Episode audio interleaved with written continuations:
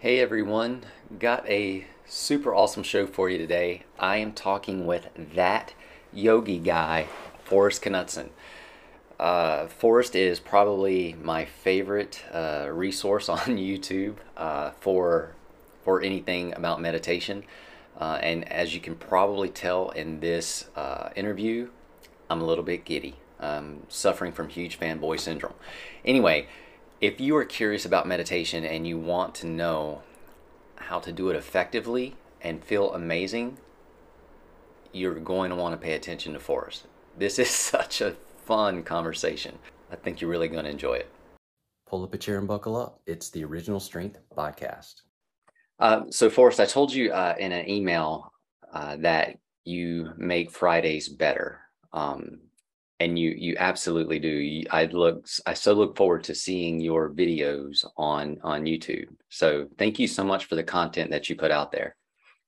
Thank you. I, I really love hearing that. You know, when when you when you put something together and it's useful for somebody and they get something out of it, it's so fulfilling. It's so fulfilling. You, you know, and a, a lot of my desire to teach comes out of my own pain you know the years of struggle with yoga and meditation because it's it's uh, it's really a herculean feat to be able to meditate and get even if you get a little bit of success that's a herculean feat. You have accomplished a herculean type feat. And and i mean that i mean that literally. The the uh, exploits of hercules were actually meditative attainments. So when he takes the uh, and I just went over the body of myth uh, with I, I mentioned recently the body of myth to a bunch of students, and they're loving it. And so he explains beautifully that when Hercules takes the world from Atlas, he's actually, you know, he's actually taking. It's a reference to the spiritual eye, and uh, and the and what can happen. This kind of magnetic sensation that can that can take place for the yogi. So so literally when you get any kind of success in meditation you have accomplished a herculean type feat. Wow. You, you brought up um, your search or, or your path. Can you can you just can you do you mind sharing your story like how you got started? I, I think you got started sure. pretty young. Yeah i did. Yeah. So i grew up with these stories from my mom. She was meditating. Fear what, what does your cup say? I want to i want to read it. Can i read your cup? Sure. Fearfully fearfully and wonderfully made. Oh i love it. So um, while i was in my mother's womb she was doing meditation. And she would have this vision and then she would also have it as a dream and she would see this monk he had a shaven head and and he also had body armor so he had Chinese style body armor. Uh, so, like a Buddhist monk with body armor was climbing these steps, and every time she saw him, he was higher up on the steps, and at the top was this light. And he got closer and closer and closer. He made it into the light, and at that point, I was born. And so I grew up with that in my mind. And then she was also reading in my childhood, she was reading the exploits of Lobsang Rampa, and they were had crazy stories about drilling holes in his forehead to see the spiritual eye, and uh, you, don't need to do don't that's that's don't do that. That's not good. Don't don't need to don't need to do that at all. Um, I teach how to see the spiritual eye on my channel, so if that's something people are interested, just go see my channel and even ask me like can you do more videos on that? I'll make more you don't need to drill into your forehead or anything crazy. But anyway i loved i loved the stories. And it was just this other it was always this other world in the background of my mind. And then in high school i had a lot of uh, personal questions kind of a crisis moment and i reached into this reserve and started meditating and um, I had some little successes, and then I read the auto. I, I really had this feeling that there was a solid technique, and I kept reading all of these books about imagine a flower. A flower is, you know, blooming. And that was the whole meditation. The whole chapter on meditation was just imagine a flower. And it just wasn't fitting the bill for what I was looking for. And then finally, I read Autobiography of a Yogi, and they were talking about Kriya Yoga. And it was scientific and it was practical, and you did it every day. And I'm like, this this is what i'm looking for this makes so much sense to me and i think that's you know there's so many there's so many variations of meditation which are available to people today uh, but but this was really a big deal to me so i took the lessons i went to los angeles i met the monks and the nuns i became a monk for five and a half years I was there another extra two years. So altogether, it was like seven years of my life. And it was it was really great. I learned quite a bit.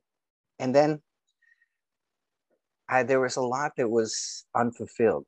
And I, I really didn't fit in because uh, they kept calling me the rebel monk. In fact, that's after I left, I found out they were still telling stories about me as the rebel monk, which I didn't feel that rebellious, but it was I, I, just I didn't quite fit, you know, into the into the mold, into the box, and uh, so I left, and I later on I wrote my book, Hacking the Universe, and then um, I started training with Ashok Singh, who had preserved the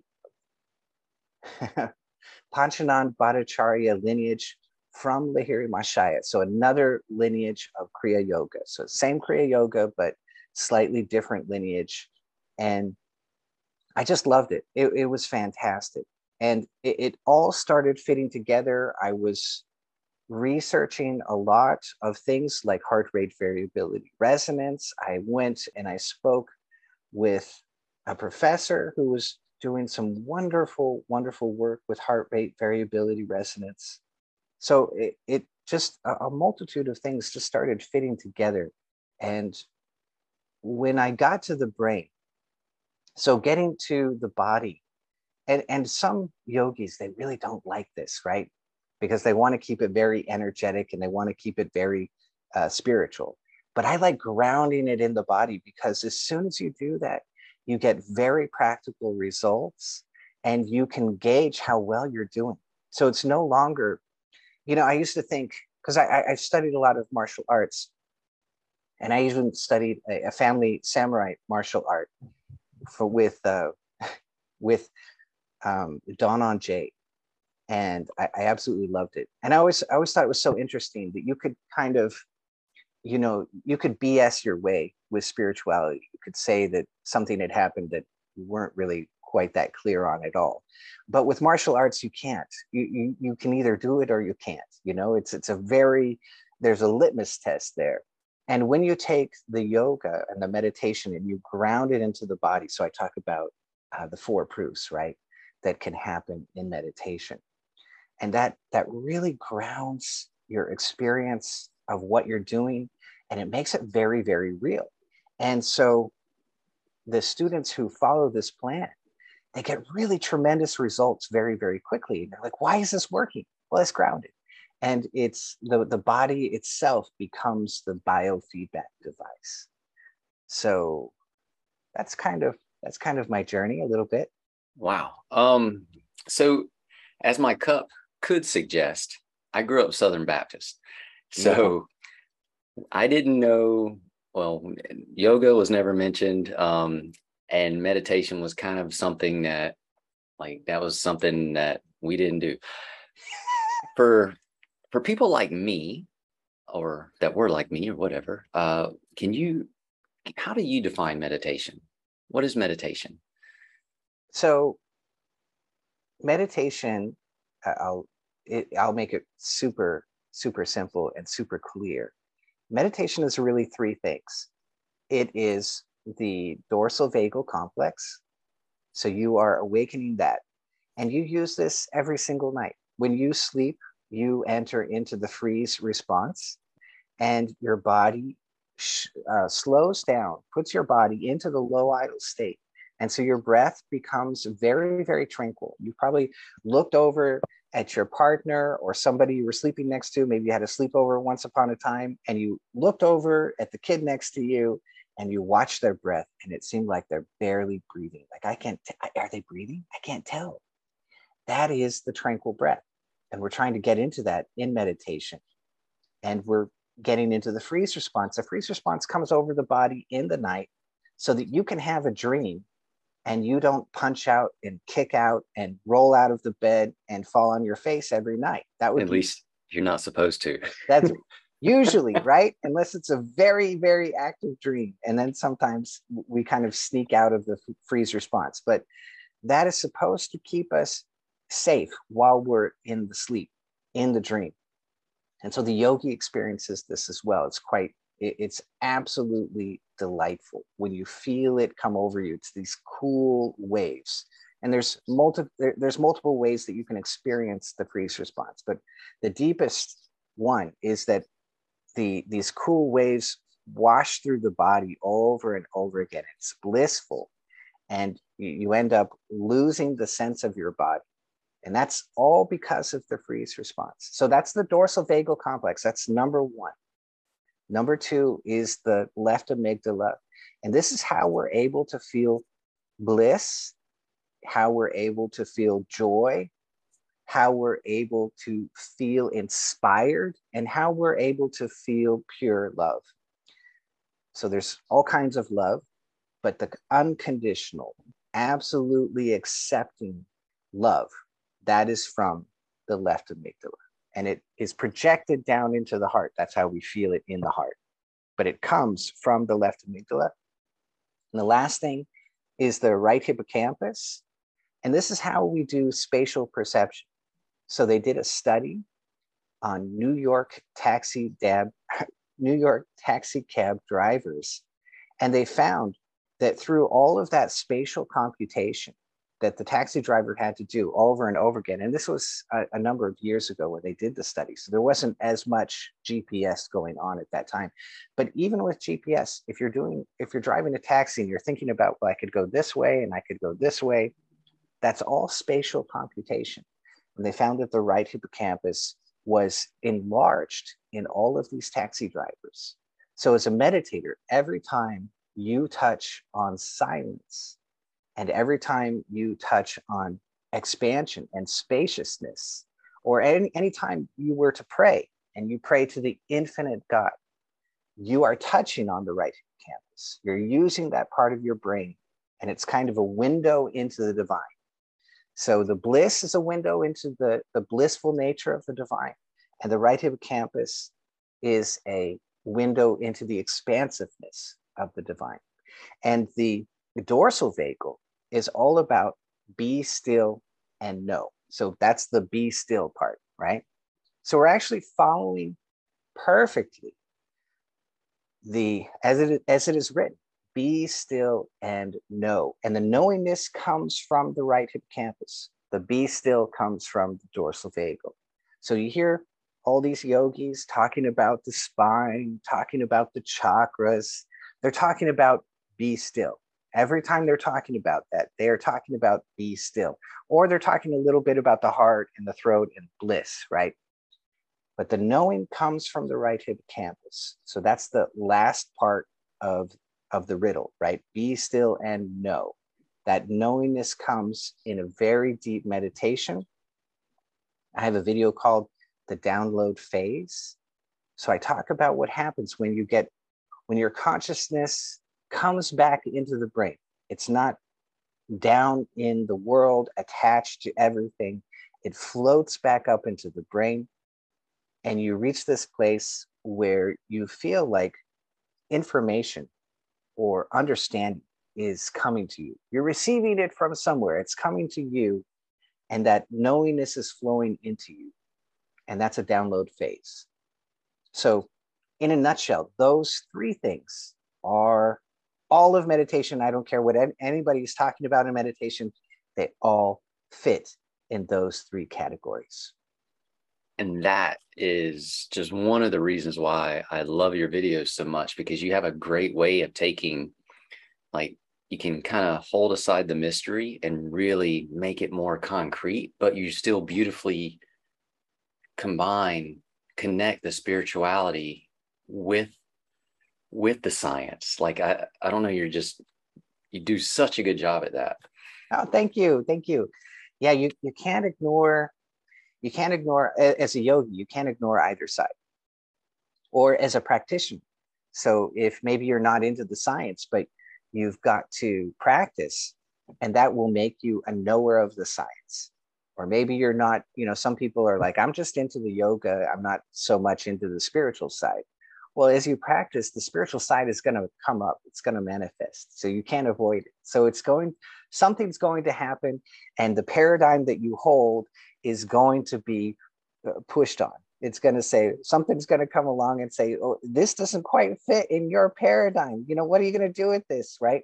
It's like um, ashok told me that uh, once you see the spiritual light that the desire for things in the world can dramatically reduce. And I, would already been seeing the spiritual light, uh, spiritual eye for for years, and this is uh, referenced in the Bible. Um, if thine eye be single, thy whole body shall be full of light. All right, so so it's we're still talking the same crowd, and so he was telling me I, I'd been seeing it for years, and I thought, well, you know, I, am not noticing a dramatic reduction.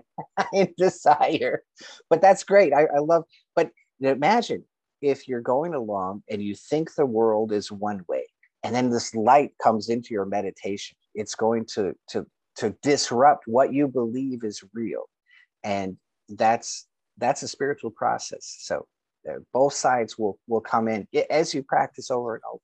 So so speaking of meditation wait do you mind do you mind if i ask how old you are? You, you know I, I, have a hard time with this um, I, I think i'm 40 when i was very young my i asked i kept asking my mother how old are you? Because i kept forgetting then i'd come back and i'd ask her and i think i asked her one too many times and she goes um, you never ask a woman her age. I'm like whoa okay mom. And i just i just dropped the whole notion of of age at that point. And so I, I, was on the phone with my bank one time and they go, I'm, I'm 43. So I was on the phone with my bank one time and they go, So how old are you? And I'm like, and they're like, We don't think you are who you say you are because I couldn't give them my age really fast. So that's, I, I have a like a mental block no, and, and I'm, cool. I'm okay with the block so i just leave it there so. No I, I think that's great like to go through life really not knowing how old you are doesn't imprison you to knowing how old you are.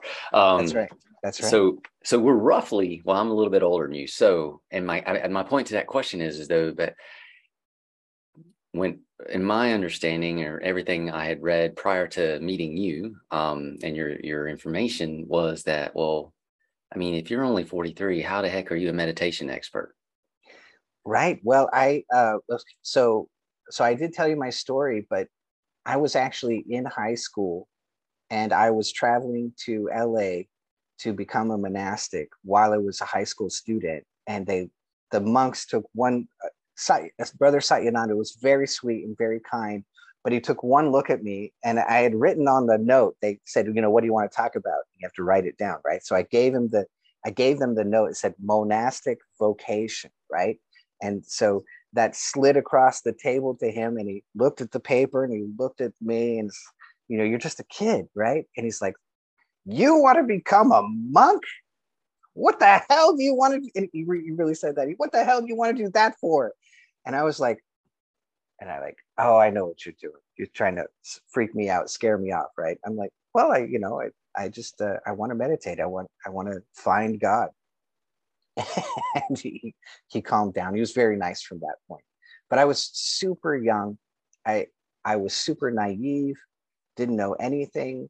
And in another, in another, I finished high school half a year early just so I could join the ashram. Wow. And yeah, and then I so like in three years after that conversation, I was a monk. And so I was, I think I was 19 or 20 when I became a monk. And there was another there was another monk um, that from Brazil who had beaten me. He joined the ashram at 15. but I, I was, I think I was the second youngest to join the ashram. And so I started very young and, uh, and it was, I, I got a lot of answers, which I wrote a few of them in Hacking the Universe. So I had a number of answers, but then when I started studying with Ashok, and it didn't, it didn't all come from Ashok. Now he he would give me the key, and then I had to figure out what the key meant. So, for example, he explained that the Kriya breath is a very long breath. So the Kriya technique of meditation is a very long breath. Well, that translates into heart rate variability resonance. If you lower the amount of breaths that you're breathing per minute under seven breaths per minute, that's that's the beginning of heart rate variability resonance if you can lower your breath under that, so you're taking these very long breaths, that will begin to awaken the parasympathetic system. And so it's Dr. Gevirtz is the professor that that is so amazing with heart rate variability resonance. He's been at the forefront with the other doctors. And by so I watched him and he went with his students. He would go into meditation circles. They, they would go into a yoga class and they would watch people in savasana and they would go into buddhist meditation classes and they would watch the people and count their breaths per minute. And without fail the ones that had been doing the yoga or doing the meditation the buddhist meditation for 20 years or more they all automatically went into a breath that was under seven breaths per minute. So that's meditation. That is the beginning of meditation. And if you're not doing that, that's why it's hard. That's why it's not working because you're not breathing slowly enough. So, all of these meditations, which are very permissive, so they say, don't do anything, just watch the breath. That's a very permissive meditation they're trying to lead you to this point where the body calms down and the mind calms down enough that you start naturally breathing under seven breaths per minute. But the way I teach it, I say, no, we're going to kickstart this and we're going to skip that first 20 years because all the students that were under 20 years were breathing very rapidly. So they're only getting a minuscule amount of the benefit compared to the seasoned meditators who, who, intuitively understand that the body must go into a slow state and they slow themselves down. They automatically go into heart rate variability resonance. So I say we're going to start there. We're going to skip that 20 year period. And that's why everybody has such great success. And for your listeners, you don't have to, to understand all of this because I made it so easy. All you have to do is go on my YouTube and watch the video. The resonant breathing app is here. And that will underneath that, there are two links, one for Android, one for iPhone. Download the app, plug yourself into it. You don't have to understand anything. Just go through the app and you'll find the breath rate which is comfortable for you. It's not a competition. You have to find the one which is comfortable for you, which you can do. And okay, this is good. I can do this. When that happens, you'll put yourself into heart rate variability resonance, and boom, you, right away, you'll start feeling very calm. The calmness in the body reflects back on the mind. So the mind slows down. And then the mind slowing down slows the body more. And so you get into this cycle of peace, right? It's kind of like a mirror. The body's the mind mirrors the body, and the body mirrors the mind, and back and forth, you get this silence and this peace. And that that's why I was asking you because you kind of bypass 50 to 60 years of frustrating practice.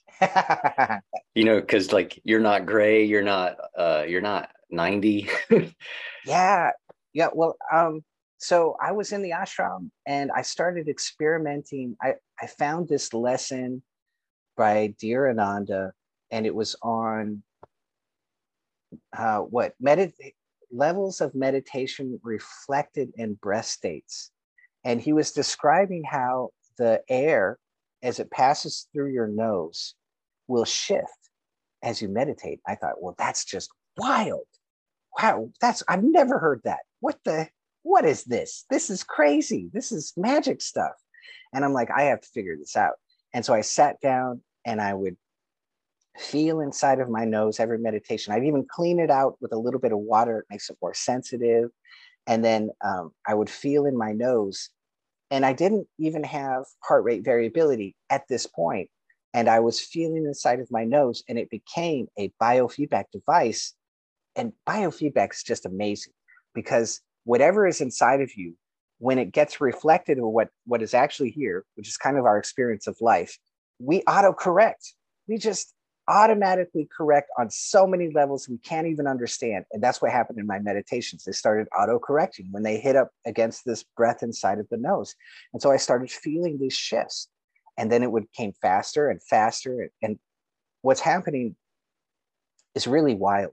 When when you're when the body assumes that you are in a stress state, it closes down the nose with the turbinates that are in there. And kind of, you know, you can imagine yourself you know, trudging through the desert and the nose has got to close down. That's kind of how we're trudging through life. We're just kind of closed down, like, okay, what's coming next? And then we get into the parasympathetic, and the turbinates say, oh, we're in a relaxed, comfortable, peaceful place. I can probably open up. And the turbinates kind of curl like this, and they open up the whole nose. So at the end of the, on my channel and in my book, I talk about the five breath states. At the end of those, the nose just feels like it's it's totally open like you've never been breathing before and suddenly the nose is actually open for the first time in your life feels phenomenal. And that that means you're very very deep into the parasympathetic. So that's kind of a step beyond the heart rate variability resonance. So i'd start with the heart rate variability resonance but then if you get some of that you get some of those four proofs and you're like how far can i take this? Start experimenting with these breath states. And they're a little bit subtle. So not everybody has the patience to do this, but the ones who do, they're like, this is amazing because you start getting really deep. So well, just the just your the the the the resonant breathing app alone is it is is awesome. Um, and like so the big buzz in the health and fitness world, one of the big buzzes is heart rate variability because That's it's right. a it's an indicator of health. But really yes. the gateway there is is your breath. That's right. So like, and everything about us is is really built on how we breathe. Um, right. And you you actually had a wonderful video about the historical rate of breath, like throughout the last I don't know in the last hundred years of how fast yeah. we used to breathe versus how fast we breathe today.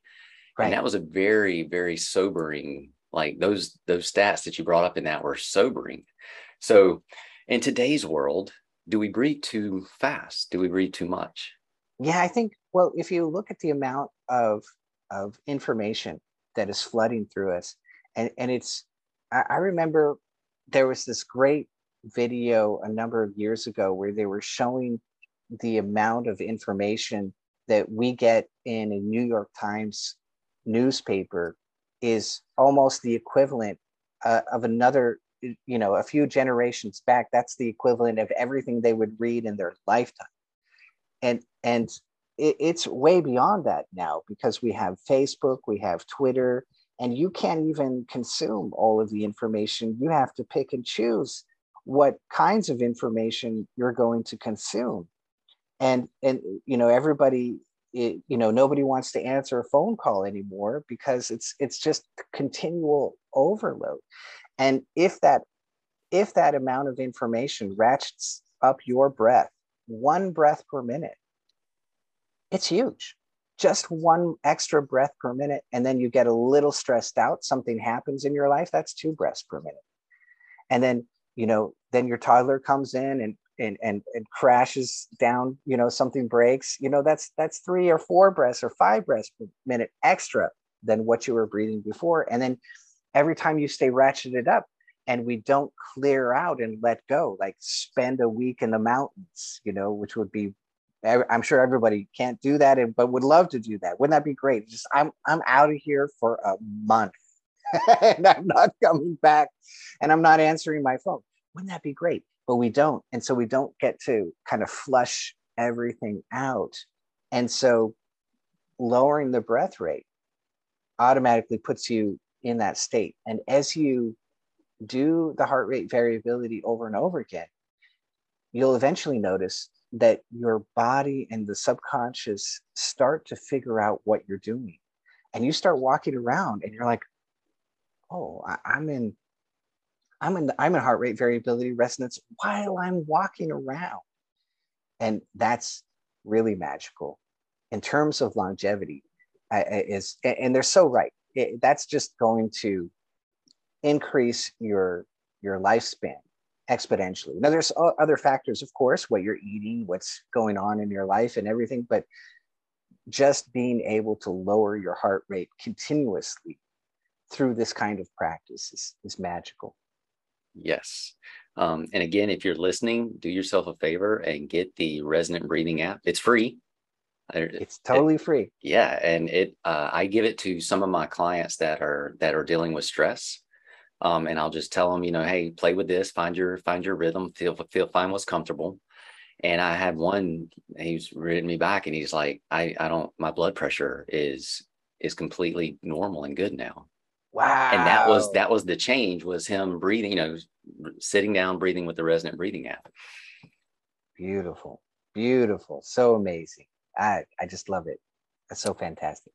So can I ask you a, well, I don't know if you can answer this, but I think it would just be neat if you could. Um, yeah. What does bliss feel like? Oh yeah. Okay. Um, so I have a meditation that I talk about. It's called acute baby meditation. And it's such a wonderful window into bliss. And uh, so this actually comes from uh, it actually it's a Buddhist meditation. And that's where it comes from.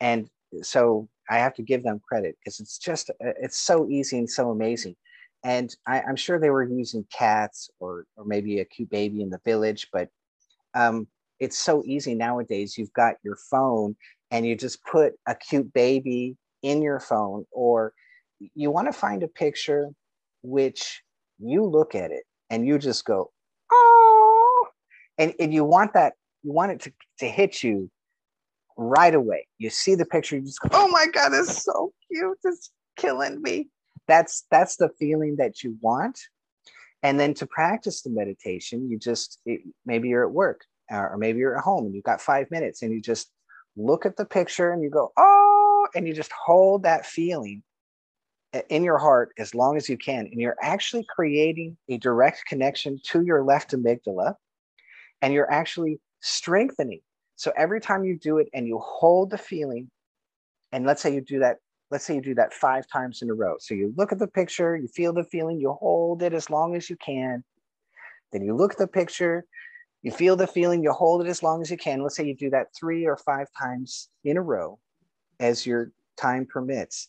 You're actually lifting weights for your left amygdala, and the center of joy and bliss in your brain is actually getting bigger. It's actually it's actually growing just like the taxi cab drivers that were doing constant spatial computation, their right hippocampus actually grew. It was huge. It actually weighed more. The, the right brain actually weighed uh, extra than, the normal people because of that. And so your left amygdala will actually grow because of this. And that means your capacity for joy and bliss and real unconditional love is actually growing in your brain. And so that's that's a great window into bliss. In the beginning when you're meditating you're working with the the heart rate variability resonance. You might feel a long I, I talk about this proof. You're putting extra pressure on the dorsal vagal because of this long breathing. So the the diaphragm lifts and it compresses the the cavity the chest and that's putting extra pressure on the dorsal vagal. And so you might feel along the spine like a little ecstatic kind of tickle. And that's that's actually bliss. You're actually getting just a little tickle. And so you feel that and you're like, oh, it's nice. And then you feel that and oh, it's nice. You feel that, oh, it's nice. And you do that for a year, or let's say you do that for a month, you know, and then suddenly you'll feel this wave of that kind of ecstatic feeling, right? that kind of tickly, excited, joyful, ecstatic feeling. You'll feel a wave of that. And like, oh, that's bliss. and then you get it right and it was through the dorsal vagal connecting into eventually the left amygdala so that's a little bit of what bliss is like. I think that's i describe on my training that's on my website it's called the big bliss training. I describe an experience where i had a huge un- unfiltered experience of the left amygdala and it was so much of that that it that it was crushing it was actually crushing. And eh, i describe it was like an avalanche. And so imagine that feeling of bliss but it is so much you, you get a little bit of that. You're like oh this is wow this is amazing right? And then you get like more and you go oh, whoa. And then you get an avalanche. It's like oh i don't i i, I wasn't sure if i was going to survive. It was so big. It was so overwhelming but you know you, so you, kind of i squished it down to a trickle so it's not quite so much for me. And uh, you have to be careful with the with the very big bliss you don't because it, it will it will keep you in bed. It's so overwhelming. But that's kind of where so you hear these yogis talking about bliss. That's kind of where they're headed with that. But the beginning is right in the spine and just the cute baby that's enough. You can begin to feel that and kind of figure out what this is. So when i know you want to say something but saint teresa of avila when she talks about ecstatic union the prayer of ecstatic union that's what she's talking about she's talking about the same thing i uh, i watched your cute baby video and then i scoured the internet and put together a slideshow of the cutest babies I could find human, canine, and cats, kittens.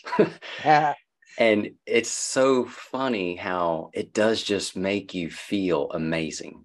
Yeah. Like, and you, you can't, you like, like, and the pictures were so cute. You can't, I can't look at them without even smiling. Like, it's like a, it's like a test. Like, cause if I forget about them and flip through my phone and looking at old photos and I see those pictures, it just ah. instantly makes me smile. And I'm like, that stuff works. it, it really does. It's one of the best meditations I've ever seen. And a, a lot of the meditations, we're trying to get quiet enough where we can begin to perceive that. And the cute baby actually skips all of that and says, We're not even going to worry about that. We're just going to go straight to the awe and the bliss. And it, it's just beautiful. It, it really is powerful, powerful meditation. And so, you know, if you're in meditation and you hear about bhakti yoga, they're doing that. They're doing the same process and they take a form of the divine and they look at the divine, they pray to that divine. They're trying to create that same connection to the left amygdala and the bliss that comes from that. So that's that from the heart to to the form of the divine. They're trying to create the same thing. And so the cute babies just works really, really fast. And then later you could transfer that. So you could transfer it to Jesus Christ or Mother Mary and start to create that same connection until you reach the point where you can think of that form of Mother Mary or Jesus Christ, and instantly you get that same rapport that you were getting with the cute baby meditation. So awesome. Forrest, if if somebody wants to learn more, uh, say they want to learn more from you, yeah. what are the best paths that they can take?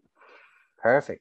So I have a video that's on my channel. I, I think it's still the same, the main video on my channel. So you go right onto the channel, it will say um, start here for deep meditation. And that's a little progression into through through some of the YouTube videos. So we start with heart rate variability resonance. We do some Hakalau meditation, maybe some cute baby meditation. So those are three primary meditations that I have on my channel. And then if somebody still wants to go deeper, then I have trainings. I have a tranquil breath training and a big bliss training and a talking now a new talking to the higher self training. So all three of those trainings are on my website, which is meditativemellows.com, all one word. And then uh, I also have a Patreon. So I have students who join me there and I do satsangs, which are all, so I, I do at least two satsangs a month and they're both an hour. So it's a great way to to have have a back and forth and get your questions answered and grill me with questions. Uh, so it's it's really fun and it's beautiful, beautiful community. Awesome. I will put those in the notes of the show for everyone to tap into. Awesome. Uh, and last question, I think maybe, do you like peanut butter? Oh, I love peanut butter. I knew we were buddies. I knew it, right? I knew it. Um, crunchy or creamy? Uh, you know, I like both. Sometimes I like creamy. Sometimes I like a little bit of. You got to have a little nut in there. It's nice to have a change every now and then. That's right. But I am gluten free, so I like it on gluten free bread now. So Right on. I, Yeah. I, I like it by the spoon uh, and on anything. I'm not really partial to what I put it on. Oh, that's so Um, great. Awesome. Hey, thank you so so much. Uh, it, guys, if you were if you were curious, you need to check out Forrest's YouTube channel. Uh, if you you will not find anyone else that is more joyful uh, and that is sharing information just for the pure joy of sharing. Uh, that is why I love your channel so much because the amount of joy that you exude is contagious. And it doesn't matter what you're talking about half the time to me like i just i get just sucked in by how happy you are and because it's so genuine so thank you so much for for all the trainings you put out there and and thank you so much for for sitting down with me today Oh, thank you so much for having me. You were a joy. Anytime you want to do this again, you let me know. All right. yes sir Thanks for listening, everyone. Now get outside and play.